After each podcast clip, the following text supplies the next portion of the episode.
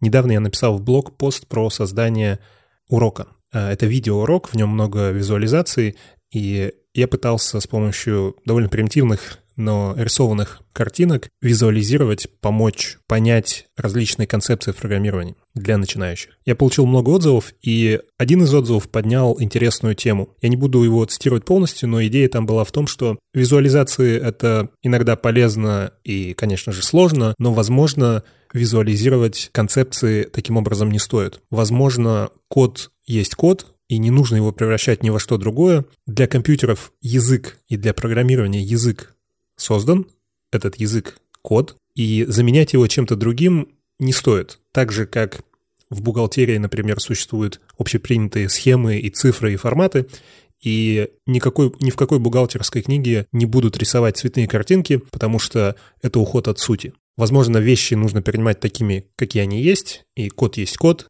Мы все знаем, что такое код, грубо говоря, мы знаем, что такое программирование. Если вам требуются какие-то упрощенной визуализации, то, возможно, не стоит туда лезть. Вот эта последняя часть не была в комментарии, это я уже просто развиваю эту тему. Я думаю, вам эта точка зрения знакома. Сегодня я хочу в том числе поднять эту, эту тему и поговорить немного о том, как программирование развивалось, как мы пришли к такому пониманию, что для программирования есть общепринятый язык, это код, компьютерный код, какие идеи привели к этому и как может выглядеть будущее программирование. Нужно начать с какой-то точки. Здесь есть много разных возможных точек. Можно отправиться в 19 век, когда была написана фактически первая программа, но она не была запущена, потому что не было устройства, на котором она могла бы работать, но она математически была доказуема, и да, можно сказать, это была первая программа. Идеи каких-то программ для обработки, э, идеи алгоритмов, конечно же, появились намного-намного раньше, но давайте для простоты начнем не с такого далекого прошлого, а довольно недавней точки, середины 20 века, когда появилось что-то, что мы уже сегодня, как простые современные программисты, можем распознать как программирование, как компьютеры, как код, как электронные вычислительные машины. Я говорю, конечно, о примерно конце 30-х, начале, начале 40-х годов, когда стали появляться первые электронные механические компьютеры, и Алан Тюринг в своей научной работе в 1936 году написал что-то, что мы сегодня можем примерно распознать как код.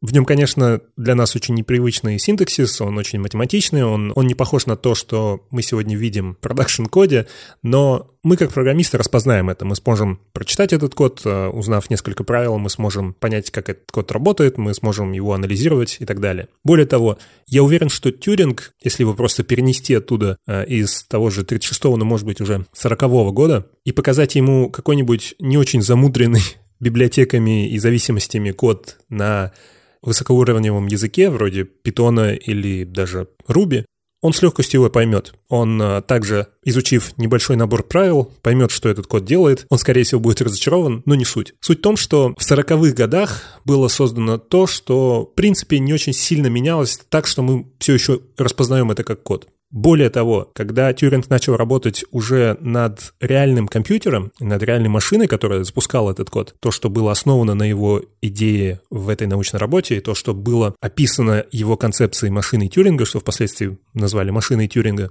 он также разработал для собственных нужд, для того, чтобы развить эту идею, для того, чтобы изучить, на что способна эта машина, для того, чтобы проводить довольно сложные операции, ему нравилось производить на этой машине очень сложные вычисления. Можно представить себе его энтузиазм и любопытство. Математик, научный человек разработал эту идею, увидел эту идею в абстракции, а потом увидел ее в реальности. И, конечно же, ему было невероятно интересно увидеть, на что эта машина способна. Он, конечно, представлял, на что эта машина способна, он доказывал математически, на что она способна, но другое дело увидеть это в реальности. На тот момент это, наверное, был самый могущественный человек в плане вычислений в знакомой нам Вселенной. И для того, чтобы работать с этой машиной, ему, естественно, нужно было создать несколько фундаментальных концепций. На дворе 40-е годы. И Алан Тюринг на своей этой машине, которая работает на очень медленных реле, до транзисторов еще миллионы лет, грубо говоря. А до вакуумных труб еще очень долго. Это реле, это самая примитивная механическая штука, которая делает, ну, максимум 10 движений в секунду. Это та же технология, которая использовалась в телеграфах, наверное, уже век на тот момент.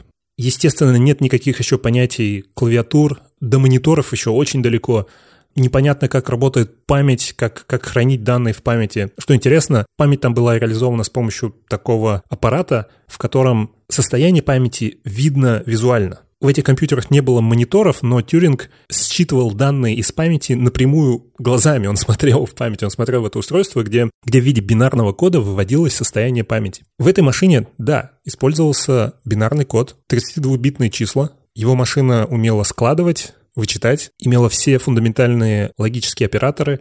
Тюринг разработал идею подпрограмм, то, что можно сегодня назвать процедурами или функциями или модулями чем угодно. Отдельные блоки вызовов, которые работают для выполнения какой-то конкретной задачи. В этом же бинарном представлении он смог запрограммировать числа с плавающей точкой, что до сих пор является очень сложной задачей для любого компьютерного инженера. Он разработал идею стека, он использовал стек в своих машинах. Более того, он использовал стек для того, чтобы хранить адрес вызовов. Он также придумал макросы, до того, как я это узнал, я думал, ну да, конечно, стек там и, и хранение адреса вызова — это не новые идеи, это там какой-нибудь C, но это типа 80-е годы. Это 40-е годы.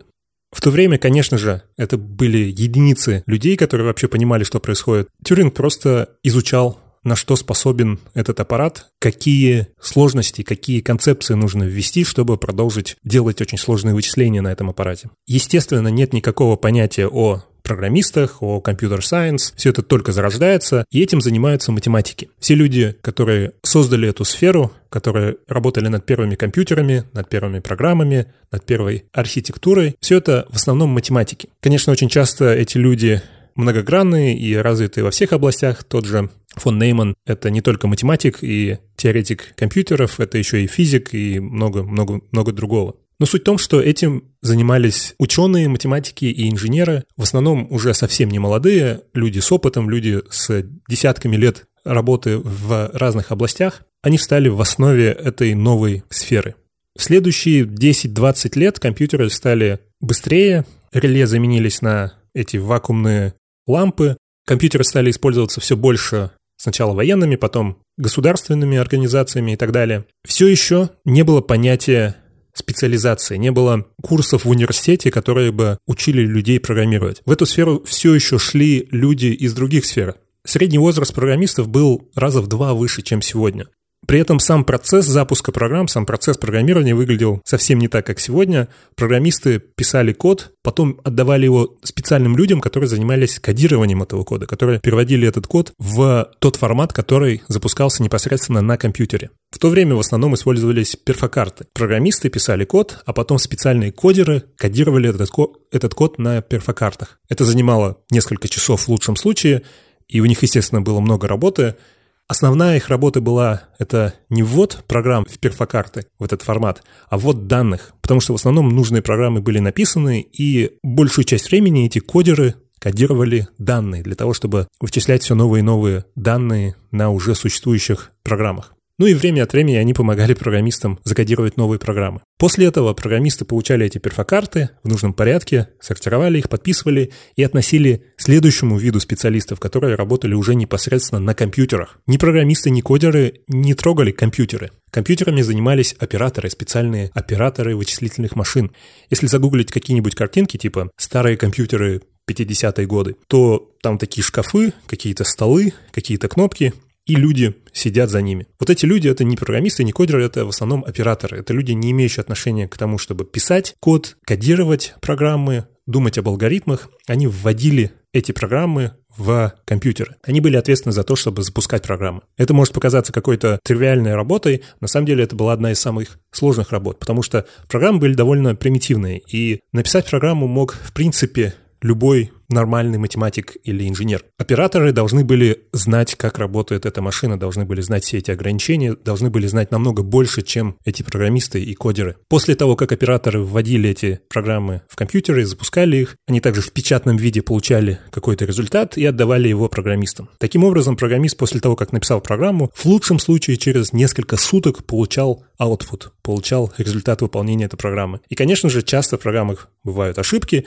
и он мог получить, этот программист мог получить через три дня ответ, что в вашей программе есть баг, и она просто не спустилась. Представьте себе такой оборот. Представьте себе, что вы пишете код, вы хотите его проверить, и вы узнаете, что вы там забыли поставить точку с запятой через три дня. Именно из этих лет появились многие термины, которые мы сейчас воспринимаем как просто стандартные, не особо думаем о них. Баг в понимании того, что это ошибка, появилась в то время, потому что иногда в эти машины залазили жуки, насекомые, bugs, и они могли мешать работе, корректной работе этих компьютеров. Понятие патч, а, что с английского переводится как заплатка, очень часто ошибки в перфокартах исправлялись с помощью заплаток. Просто наклейка такая, потому что нужно было закрыть что-то, написанное не в нужном месте, или наоборот, открыть что-то. Это была просто такая наклейка, кусок скотча или чего-нибудь, и это был патч. Нужно было запатчить программу физически в реальном, в реальном мире. У тех людей, которые занимались этим, у профессионалов, во-первых, уже было несколько лет опыта, уже можно было найти людей, которые программируют 5-10 лет, операторы, кодеры, программисты с опытом. И у всей этой начинающейся сферы деятельности было понимание, что такое программирование. Вот этот описанный выше процесс, это был, было программирование. Программирование означало работа с бинарным кодом, потому что компьютеры — это бинарный код. Любые программы писались напрямую бинарным кодом. Естественно, нет еще никаких операционных систем, виртуальной памяти, устройств ввода-вывода каких-то сложных, кроме того, чтобы вводить напрямую кнопками и выводить также на какую-нибудь бумагу. Поэтому написание программ на бинарном коде это все еще довольно сложная процедура, но не такая сложная, как мы можем сегодня представить. Если нам сейчас нужно написать что-то на бинарном коде, то главная проблема не в том, что бинарный код это очень сложно и непонятно. Главная проблема в том, что наша программа будет работать на миллионе слоев другого софта. И если мы хотим просто вывести что-то на экран, будучи в нашей операционной системе, то нам нужно сделать очень-очень-очень-очень-очень много всего, начиная с системных вызовов и заканчивая дисплеем. На тот момент не было системных вызовов, не было операционной системы, не было этих слоев, не было нескольких колец защиты и монитора. Поэтому такая работа была сложной, но выполнимой. И программисты занимались этим. Программирование — это бинарный код. В конце 40-х годов, в начале 50-х появился первый ассемблер. Это был прорыв в том плане, что код можно было вдруг писать не в бинарном коде, а практически понятным английским языком. Для того, чтобы сложить два числа, нужно было просто написать add и адрес двух чисел в памяти, вместо того, чтобы вручную идти в память и производить какие-то операции на процессоре, передвигать эти штуки по сравнению с бинарным кодом, язык ассемблера — это просто какое-то детское упрощение. И, естественно, очень многие программисты, в то время пишущие на бинарном коде, не поняли, зачем это нужно. Зачем кто-то будет тратить время на это? Все нормально работает на бинарном коде. Это упрощение ничего не дает, кроме того, что человек будет ленивее. Ему не нужно теперь думать о том, как работает компьютер, он просто пишет add, и компьютер вдруг за него переводит все это в бинарный код. Упомянутый выше фон Нейман, гениальный физик, гениальный математик, один из основоположников информатики, создатель архитектуры компьютеров, с которыми мы работаем по сей день, с процессором, памятью, вводом и выводом. Это то, как описан любой компьютер сегодня. Однажды высказался по поводу ассемблера и по поводу машинного кода. Он сказал, что я не могу представить себе, что кому-то когда-либо понадобится что-то, кроме машинного кода. Это цитата из серии «Кто там из Microsoft сказал, что никому никогда не понадобится больше, там, чем 386 килобайт оперативной памяти или что-то такое?» Ну, естественно, компьютеры ускорялись, задачи усложнялись, и писать все напрямую машинным кодом становилось все сложнее и сложнее. Постепенно все больше кода стали писать на ассемблере. К середине 50-х ассемблер стал программированием. Что такое программирование? Это в первую очередь написание вот такого кода на ассемблере. Мы все еще не имеем никаких сложных абстракций, мы все еще напрямую даем инструкции процессору, работаем с памятью напрямую, и в принципе все нормально. Опять же, есть люди, которые уже лет пять пишут код на ассемблере, они написали много сложных систем, они инвестировали много времени в это. Для них это и есть программирование. В середине 50-х появляется Fortran. Это первый высокоуровневый язык. По сравнению с ассемблером, это какая-то детская простота. На Fortran можно писать еще более понятный код, он выглядит еще более как английский. Вместо того, чтобы вручную делать прыжки по памяти, мы можем написать лупы. Вместо того, чтобы расписывать несколько операций для процессора, для того, чтобы посчитать какую-то формулу, мы можем просто написать эту формулу, практически как в математике. Просто плюс, минус, скобки, умножить, что-нибудь такое. И нам не нужно думать о том, как двигать каждое из этих значений из регистра в регистр, из одной ячейки памяти в другую ячейку памяти. Этот язык сделает что-то сам, он все это автоматически переведет в нужный машинный код, и нам можно даже не знать о том, как работает процессор.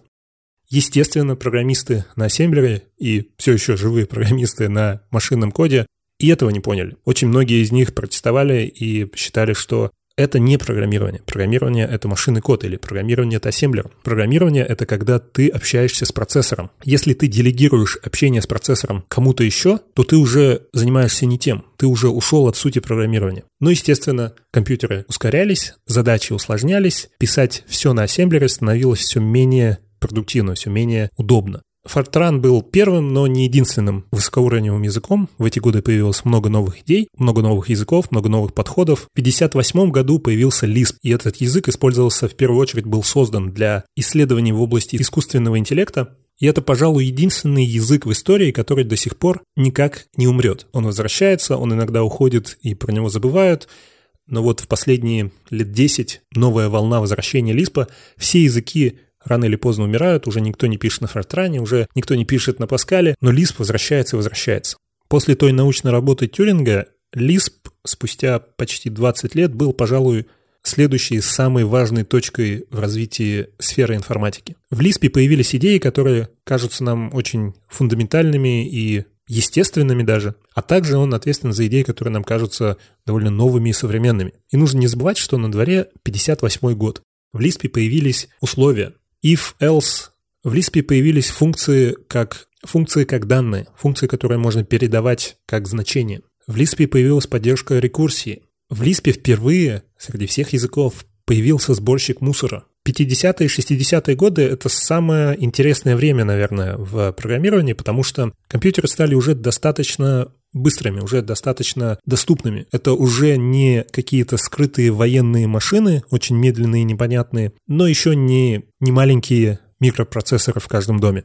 Все еще нет людей, которые учились напрямую на программистов, все еще не ясно, и никто точно не может сказать, что это такое, что это за штука, что это за сфера, кто чем занимается. Программирование является не какой-то своей отдельной областью со своими законами и авторитетами, а неким инструментом, который мы недавно придумали и пока еще не знаем точно, как и где применить, но кажется, его можно применять вообще везде. В 50-е, 60-е годы люди, не зная, что такое программирование, начинают пробовать разные новые идеи. Такие идеи, как Assembler, Fortran, Lisp — это просто вот у нас есть машина, и она может делать такие-то операции, а давайте попробуем вот эту идею. Ага, она, оказывается, работает, оказывается, она может принести пользу. Круто, давайте попробуем что-нибудь еще.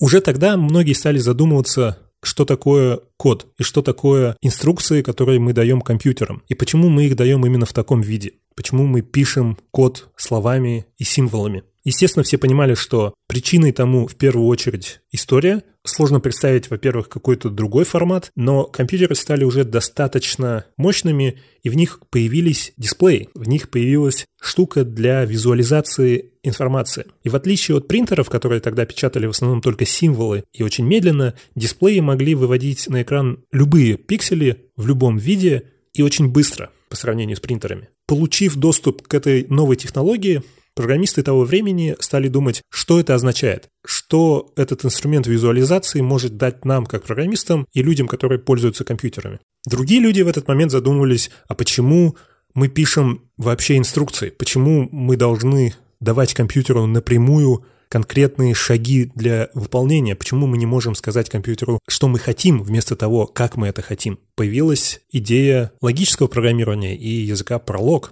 60-е годы, примерно середина 60-х годов, развиваются идеи того, что вместо инструкции давайте писать условия, давайте писать задачи, а компьютер сам будет приходить к этим инструкциям. Нам можно даже не знать, какие конкретные инструкции будут использованы и созданы, потому что наша задача — это получить какой-то результат. В то же время появляются регулярные выражения и идея паттерн-матчинга. Регулярные выражения — это хороший пример декларативного программирования. Если до этого программистам нужно было писать специальный код, который проходит по тексту и ищет нужные комбинации символов, то регулярное выражение — это подход с другой стороны. Вместо того, чтобы говорить компьютеру, что делать, мы говорим компьютеру, что нам нужно, а он сам понимает, как это делать. В те же годы появляется Smalltalk. Одно из главных достижений Smalltalk — он пытался все еще на основе текста, все еще на основе кода и инструкций создать новый подход к визуализации этого кода. Если до этого весь код шел всегда одним сплошным длинным файлом, то в Smalltalk появилась идея разделения разных областей кода визуально в разные окошки. Это также была идея. Вся эта индустрия не знала, что такое программирование, поэтому просто пробовала новые идеи. Многие из этих идей, многие из этих экспериментов казались бессмысленными, многие из них оказались бессмысленными, а многие из них стали фундаментом того, что мы сегодня называем программированием. К сожалению, также многие из этих идей забылись. Я думаю, многие из слушателей этого подкаста начали программировать на языке Паскаль. Это не совпадение, Паскаль был создан изначально для того, чтобы учить программированию. И это чудесный язык. Первую свою программу я написал на диалекте Basic, на Сюбаре, на этом китайском аналоге Денди с клавиатурой. Но по-настоящему что-то нормальное я написал на Паскале. Паскаль появился в 68 году, но мне кажется, Паскаль все еще чудесный язык для того, чтобы обучать детей основам, и не только детей, основам программирования, основам просто алгоритмического мышления и вот этим простым концепциям переменных, циклов, вывода на экран и так далее. Фишкой Паскаля был не только понятный удобный синтаксис, но и то, что авторы его сфокусировались на создании удобных инструментов, нацеленных на обучение языку программирования. Паскаль шел в комплекте с дебаггером, а с простой средой разработки, созданной специально для этого языка. Все это позволило этому языку стать популярным сначала, естественно, в образовательной среде, а потом и в коммерческой. К 70-м годам компьютеры уже напоминают что-то, что сегодня стоит у нас в доме. Мы уже высадились на Луну. У нас уже есть функциональное программирование ООП, виртуальная память, операционные системы, а, Fortran, COBOL, ALGOL — язык C, Unix. Программисты в NASA имеют что-то похожее на Agile. У них есть циклы разработки, у них есть итерации, они пишут юнит-тесты, они прогоняют эти юнит-тесты до написания кода у них есть что-то напоминающее TDD. Код все еще, естественно, только текст. Идеи визуального программирования, идеи скетчпада не очень развивались и в конце концов заглохли код становится все более коммерческим, компьютеры становятся намного более важными в бизнесе. Но уже появляется необходимость и появляется надобность в том, чтобы соединять несколько компьютеров в некие мегакомпьютеры, соединять несколько процессоров в более сложные и мощные процессоры. И люди начинают задумываться о том, что архитектура компьютеров фон Неймана не совсем подходит для этих задач. Вся эта архитектура и все последние 30 лет компьютеров работают так только потому, что у нас есть в одном компьютере один процессор, один блок, который выполняет инструкции, и один блок с памятью. Если мы хотим добавить второй процессор, у нас начинаются проблемы. У нас появляется проблема доступа к памяти, у нас появляется проблема синхронизации. А Все это не очень хорошо работает в такой схеме. Многие понимают на этот момент, что код все еще выглядит только как последовательный набор инструкций. Любую программу можно разложить на набор инструкций, и выше инструкции будут раньше, а ниже инструкции будут позже. Этот набор работает так и работает корректно только потому, что это единственный набор, который выполняется. Если мы добавляем в тот же компьютер новый процессор, то у него может быть свой набор инструкций. И то, как эти наборы инструкций могут взаимодействовать, во-первых, между собой, а во-вторых, с общей памятью и с общими устройствами, это очень большой вопрос. Если в конце 60-х это еще теоретический вопрос, и люди думают об этом и представляют, что можно с этим сделать, то в 70-х это уже практический вопрос. Потому что к этому моменту Intel разработали микропроцессор. Огромное количество транзисторов, впаянных напрямую на кусок кремния. И индустрия на этот момент понимает, что, во-первых, процессор, тот блок, который выполняет инструкции, начиная с этого дня и всегда в будущем, уже не может выглядеть так, как он выглядел до этого. Он может увеличиваться. Люди начинают представлять, что если у вас есть процессор, и в нем есть 500 транзисторов, и вам нужно увеличить мощность этого процессора, то вам нужно всего лишь добавить еще 500 транзисторов. И все должно работать. Очевидно, что все должно работать, потому что это просто новые штуки, которые производят вычисления. Более того, таким же образом может работать и память. Память может быть таким же набором транзисторов. Одна из проблем компьютерной архитектуры фон Неймана заключалась именно в том, что процессор и память — это разные блоки, работающие по разным схемам, и процессор почти всегда занят, он всегда что-то делает, а память почти никогда ничего не делает, потому что память — это большой набор ячеек, а процессор в один момент времени работает всегда с одной ячейкой. Он может просто в один момент времени физически делать что-то с одной ячейкой. Писать туда или читать оттуда. Все остальные ячейки, 99.9% памяти всегда в любой момент времени ничего не делают. Если же память фактически выглядит так же, как процессор, то нет вообще никакой разницы между процессором и памятью. Это все просто транзисторы, и они все всегда могут делать что-нибудь полезное. Естественно, здесь появляется проблема. Как все это синхронизировать? Как все это может одновременно работать? Если каждая ячейка памяти — это свой отдельный процессор, который имеет свои данные и что-то делает, то это само по себе, конечно, круто, но вся суть в том, чтобы эти транзисторы, эти ячейки памяти могли делать что-то вместе, могли работать над какой-то общей задачей.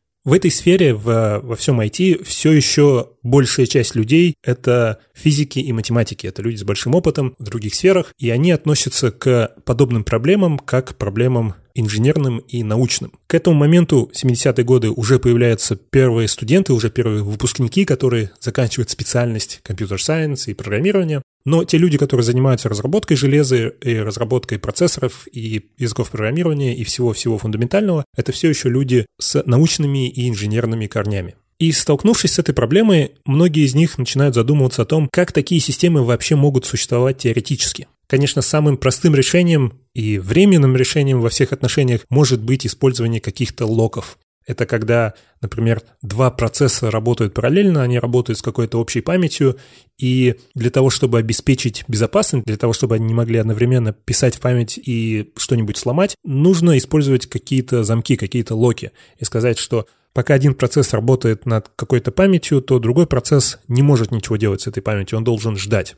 Тогда, в 70-х, столкнувшись с этой проблемой и с таким потенциальным решением, инженеры и программисты понимали, что это не решение. Это временная заплатка, это то, что нам поможет сейчас просто ничего не сломать, но сам факт наличия такого решения, сам факт необходимости использования такого решения доказывает существование какой-то более фундаментальной проблемы. Вся эта архитектура, вся эта схема не оптимальна. Она не должна заставлять нас использовать такие заплатки. В начале 70-х, в 73 году, появляется идея модели акторов. Набравшись вдохновения из физики, инженеры и программисты создают идею того, что эти блоки, эти процессы могут вести себя как что-то вроде элементарных частиц. Элементарные частицы — это замкнутые, изолированные штуки, имеющие собственное состояние, и они могут, тем не менее, работать совместно в больших количествах, они могут масштабироваться бесконечно, они могут взаимодействовать друг с другом, тем не менее оставаясь изолированными объектами. Они могут посылать сигналы друг другу, они могут получать сигналы от других, они могут создавать новые частицы или новые, новых акторов. И такая модель хорошо масштабируется. Более того, она вообще единственная модель на тот момент, единственная идея, которая масштабируется, потому что процессор и локи — это не масштабируемая идея. Это идея, которая фундаментально поломана. Почти 50 лет назад люди понимали это. Они понимали, что компьютеры развиваются так быстро и процессоры развиваются так быстро, что скоро все железо будет очень-очень параллельным. Уже не будет систем с одним единственным процессором. Всегда будет множество блоков, которые выполняют инструкции, всегда будет множество процессов, которые работают одновременно, и весь мир должен будет придумать что-то, чтобы эта штука работала и масштабировалась и не ломалась. К сожалению, модель акторов не стала по-настоящему популярной и используемой.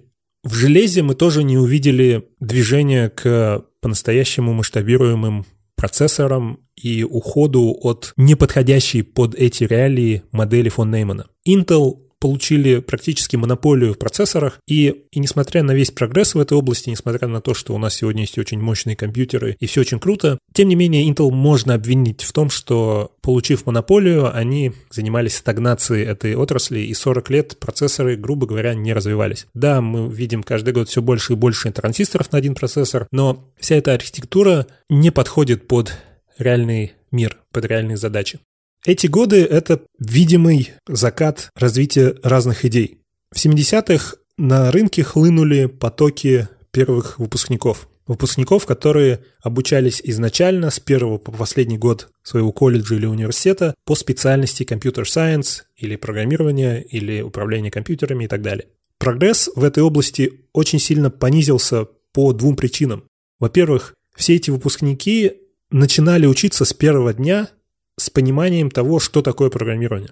Их несколько лет обучали тому, что вот так выглядит программирование, вот такие правила, вот это нужно делать так и так далее. Это не их вина, это не ужасно и не плохо, но это факт. И когда эти люди пришли в индустрию, у них было намного меньше непонимания и любопытства и смелости, что ли, по сравнению с теми людьми, которые занимались компьютерами в 40-х, 50-х и 60-х. Если в то время эти инженеры не знали, что такое программирование и пытались исследовать новые идеи, выпускники, начиная с 70-х годов, были уверены в том, что такое программирование, и были уверены в том, что они знают, что такое программирование.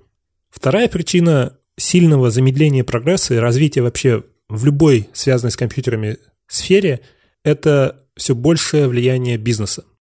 Это не жалоба на то, как бизнес портит жизнь настоящим гениальным ученым, это просто, опять же, факт. Компьютеры стали настолько распространенными и настолько важными во всем мире, что просто повысились ставки. Думать и считать, что мы знаем, что такое программирование, и вот нужно делать именно это, стало просто экономически выгодным. Исследования и эксперименты, и новые концепции, прототипы – это не то, что сегодня и сейчас позволяет развиваться бизнесу.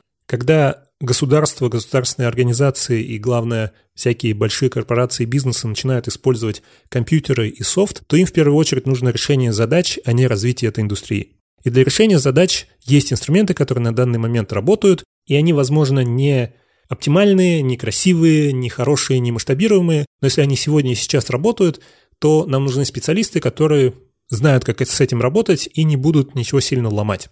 С одной стороны, прогресс замедлился, с другой стороны, естественно, прогресс увеличился. Компьютеры становятся все более быстрыми, все более дешевыми, все больше памяти, все более быстрые процессоры, более плоские мониторы и так далее. Если смотреть на этот рынок в этом плане, то прогресс налицо. И с 70-х по 2000-е года можно увидеть, насколько сильно компьютеры стали круче и быстрее и дешевле. Однако фундаментально компьютеры не менялись. И главная причина этому видимому прогрессу – это прогресс в других областях. Наука в других областях, физика, математика и инженерные науки развивались с невероятной скоростью, в том числе благодаря компьютерам, но не суть. Они развивались и позволяли делать все более крутые мониторы, все более быструю память, все более энергетически выгодные материнские платы и электронные платы. И главное, они помогали помещать все больше транзисторов на один кусок кремния и делать эти транзисторы все более энергетически эффективными. Это главная причина видимого развития компьютеров, но фундаментального развития компьютеров, начиная с 70-х, не было.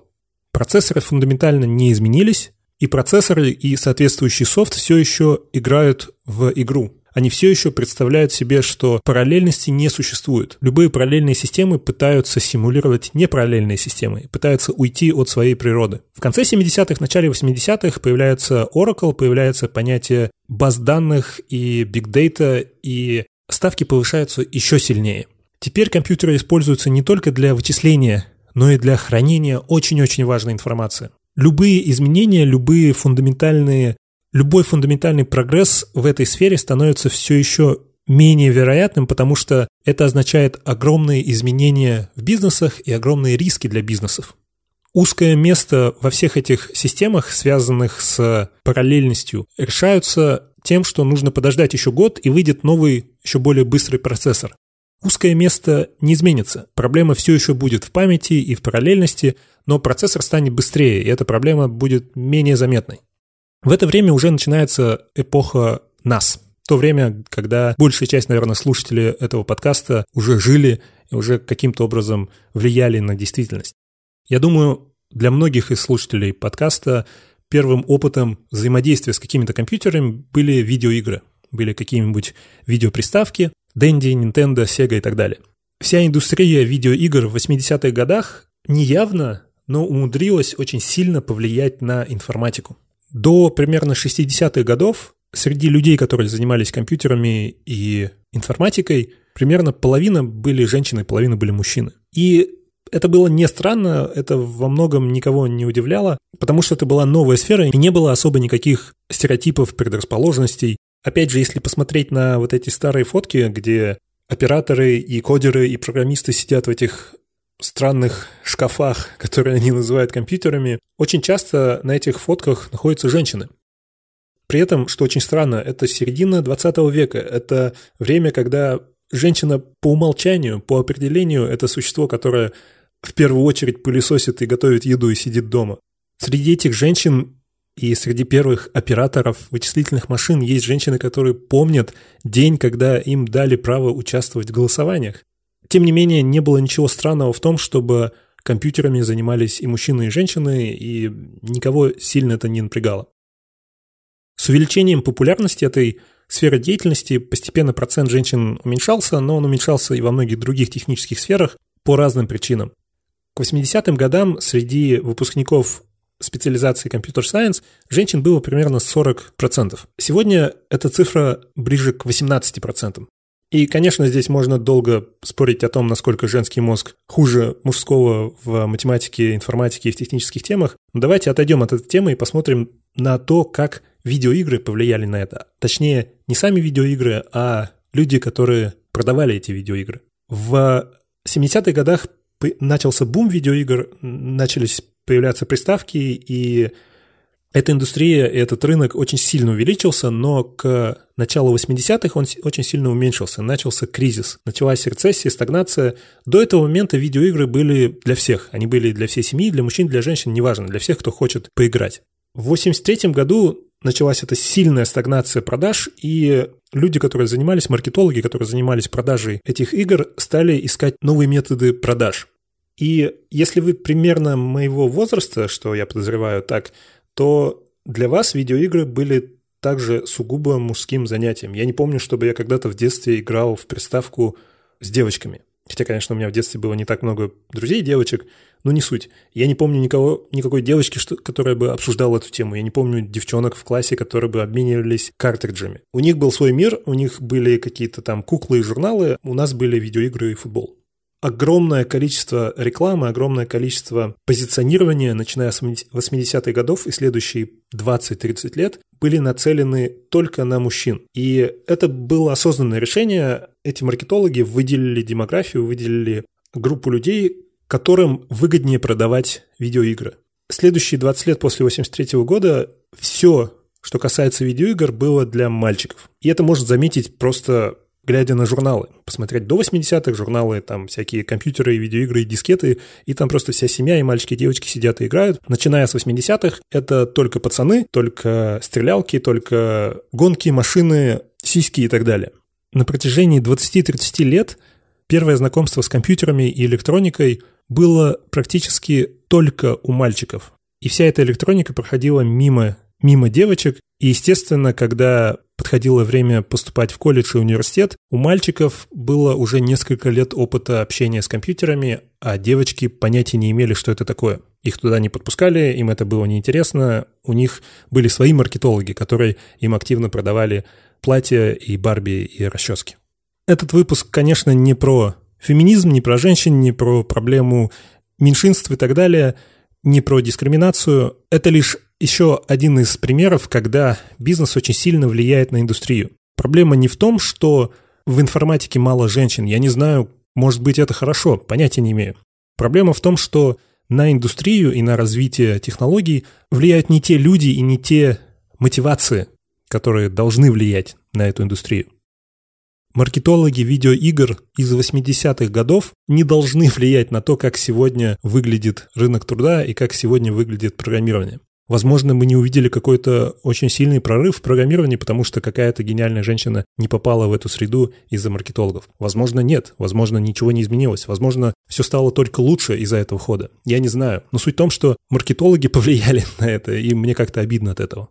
Вместе с тем, 80-е годы — это годы, когда появляется C++, Objective-C, Perl, а, MS-DOS, персональный компьютер от IBM с этим MS-DOS. В 90-х годах появляется Java, появляется интернет в том виде, в котором он нам известен, то есть веб, появляется язык Python, появляется JavaScript, появляется Google, появляется HTML и так далее. Ну, а история развития программирования и компьютеров в следующие 20-25 лет вам известна. Вы ее помните просто в своей жизни. Каждый год появляются новые фреймворки, новые языки, появляется язык с такой-то фичей и с такой-то фичей, и исчезает язык с такой-то фичей и с такой-то фичей. У многих есть ощущение, что мы топчемся на месте. Никто, кажется, не верит, что появится вдруг такой язык, который станет лучше всех языков. Или появится технология, которая вдруг станет объективно лучше всех других технологий, и все побегут использовать ее. Мы давно перестали судить и принимать решения по поводу технологий и языков и железа объективно. Потому что объективности в этих условиях не существует. И это, опять же, неплохо, не хорошо, это факт. Когда мы выбираем фреймворк или язык, то мы выбираем не потому, что он хороший или оптимальный или математически красивый, а в основном по другим причинам, по тому, какие есть программисты в доступности, по тому, с каким кодом нужно работать, по тому, какие условия на рынке есть, какие задачи стоят перед бизнесом и так далее. Идея того, что какие-то технологии лучше, и мы должны их использовать, конечно же, утопичная идея. Она может существовать только в каком-то платоническом вакууме. Этот подкаст был не про то, что мы все ошибаемся, и мы идиоты, и вспомните прошлое, умные люди все придумали до нас, а мы зачем-то используем JavaScript. Суть не в этом. Суть в том, что реальность есть реальность, и мы ничего не поделаем, и да, мы будем писать код на не самых элегантных языках, и запускать его на не самых элегантных системах. Это, наверное, изменится, но не скоро. Вся наша индустрия еще очень молода, и мы пока не знаем, что мы делаем. Но если в начале, в те 50-е, 60-е годы, мы не знали, что мы делаем, и понимали это, это позволяло нам в этом незнании развивать и исследовать новые идеи. Это время можно назвать ренессансом, какой-то эпохой возрождения, когда из ничего, из непонимания и из какой-то жажды изучения и любопытства стали появляться новые идеи, которые во многом повлияли на все развитие человечества. Не только технологии, но и из-за этих технологий на всю цивилизацию. Но в тот момент, когда мы коллективно, как индустрия, стали понимать, в кавычках, что мы делаем. И у нас стало появляться четкое описание, что такое программирование, что такое компьютеры, какими они должны быть и какими они быть не должны, и что такое настоящее и ненастоящее программирование. В этот момент началась стагнация и замедление развития. Если вернуться к идее того, что, возможно, код — это код, и не нужно его трогать, стоит всегда напоминать себе, что кодирование — это не программирование. Это было лучше заметно в те сороковые годы, когда программисты и кодеры были отдельными людьми с разными задачами. Сегодня это одни и те же люди, и для многих семантически нет никакой разницы между кодированием и программированием. Кодинг — это программинг и наоборот. Но стоит не забывать, что это все же немного разные вещи, что программирование — это описание идеи, не обязательно описание инструкции, потому что программирование не обязательно набор инструкций, это может быть набор условий. Программирование в общем понимании это объяснение. Это может быть объяснение человеку, объяснение компьютеру, объяснение искусственному интеллекту, объяснение на бумаге, на компьютере, на доске и так далее. Кодирование этого объяснения, кодирование этих идей и концепций в конкретный язык программирования, будь это машинный код, ассемблер, визуальный язык с картинками или современный JavaScript, это другая задача. Она более механическая, она не сказать, чтобы мега простая по, по сравнению с программированием, но это другая деятельность. И говорить, что у компьютеров есть только один язык, и этот язык код, это очень сильно ограничивать идеи и возможности компьютеров. Мы не знаем, на что способны будут компьютеры, и мы не узнаем, если будем считать, что мы поняли. Всегда, когда поднимается вопрос о том, что всякие умные идеи в программировании были придуманы еще в 40-х, еще в 50-х, еще очень давно, а сейчас мы их вспоминаем, и какие мы глупые, иногда у людей появляется контраргумент. У Вуди Аллена есть фильм «Midnight. Э, полночь в Париже». И один писатель, современный писатель, там путешествует в прошлое, путешествует в 20-е годы в Париж, потому что считает, что это лучшее время в развитии литературы. Он считает, что это золотое время. И попадая туда, он узнает, что, оказывается, писатели того времени считают, что золотое время литературы – это прошлый век, это 19 век. Оказывается, что в любой момент времени, в любой момент времени, который нам кажется золотым веком и лучшим временем в какой-то области, в то время люди считают, что золотое время было в прошлом. Я думаю, вам эта идея известна в других областях. Музыка раньше была лучше, песни были лучше, фильмы были лучше, книги были лучше, и вообще все в прошлом было лучше, а сегодня начинает все портить. И куда вообще мы катимся? И оказывается, в прошлом думали точно так же. Это не только 20 лет назад и 100 лет назад. Если почитать мемуары всяких древнегреческих философов, то они говорят о том же самом. Они говорят о том, как раньше дети вели себя лучше, как общество было лучше, как песни были проще и так далее. Этот контраргумент интересен, но он плохо подходит к нашей сфере, потому что до 40-х годов этой сферы не было. И в 40-х годах не думали о том, что компьютеры сто лет назад были лучше, и мы все позабыли, и там были все самые правильные идеи. Математик Эдвин Джеймс сказал однажды, в любой сфере элита редко заинтересована в поиске истины, потому что она состоит из людей, искренне верующих в то, что они уже владеют ей. Брэд Виктор, очень любимый мною исследователь и просто творческий человек, сказал, изучайте инструменты, используйте инструменты, но не принимайте их. Не доверяйте им. Думайте об альтернативных методах мышления.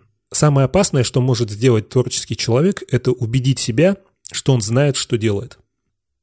Не знаю, как вам, а мне очень не хочется представлять, что через 40-50 лет мы будем писать код точно так же, как пишем его сегодня. В текстовых файлах, простыми символами, думая о структуре памяти и адресации. Не потому, что это плохой и примитивный способ, и мне не хочется им заниматься. Не потому, что это неинтересно и примитивно.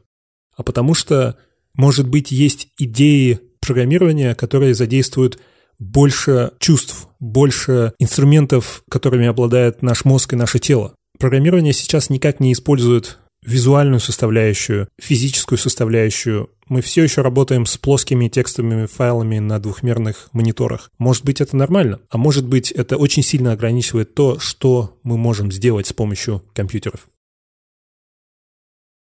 А еще говорят, через 40 лет выйдет новая версия JavaScript, и там вообще все будет отлично. Спасибо патронам, которые поддерживают этот подкаст пожертвованиями. Александр Шакун, Николай, к сожалению, без фамилии, Сергей, тоже без фамилии, Николай Марченко, Татьяна Ануфриева, Тимур Бибарсов, Егор Лукин и Илья Конюхов. Извините, если я поставил не там ударение, у меня есть такая фишка, я всегда не знаю, куда ставить ударение, особенно в неизвестных фамилиях. Вы можете также стать патроном и поддерживать каждый выпуск этого подкаста. Ссылка на patreon.com где-нибудь там внизу в шоу-нотах. Спасибо.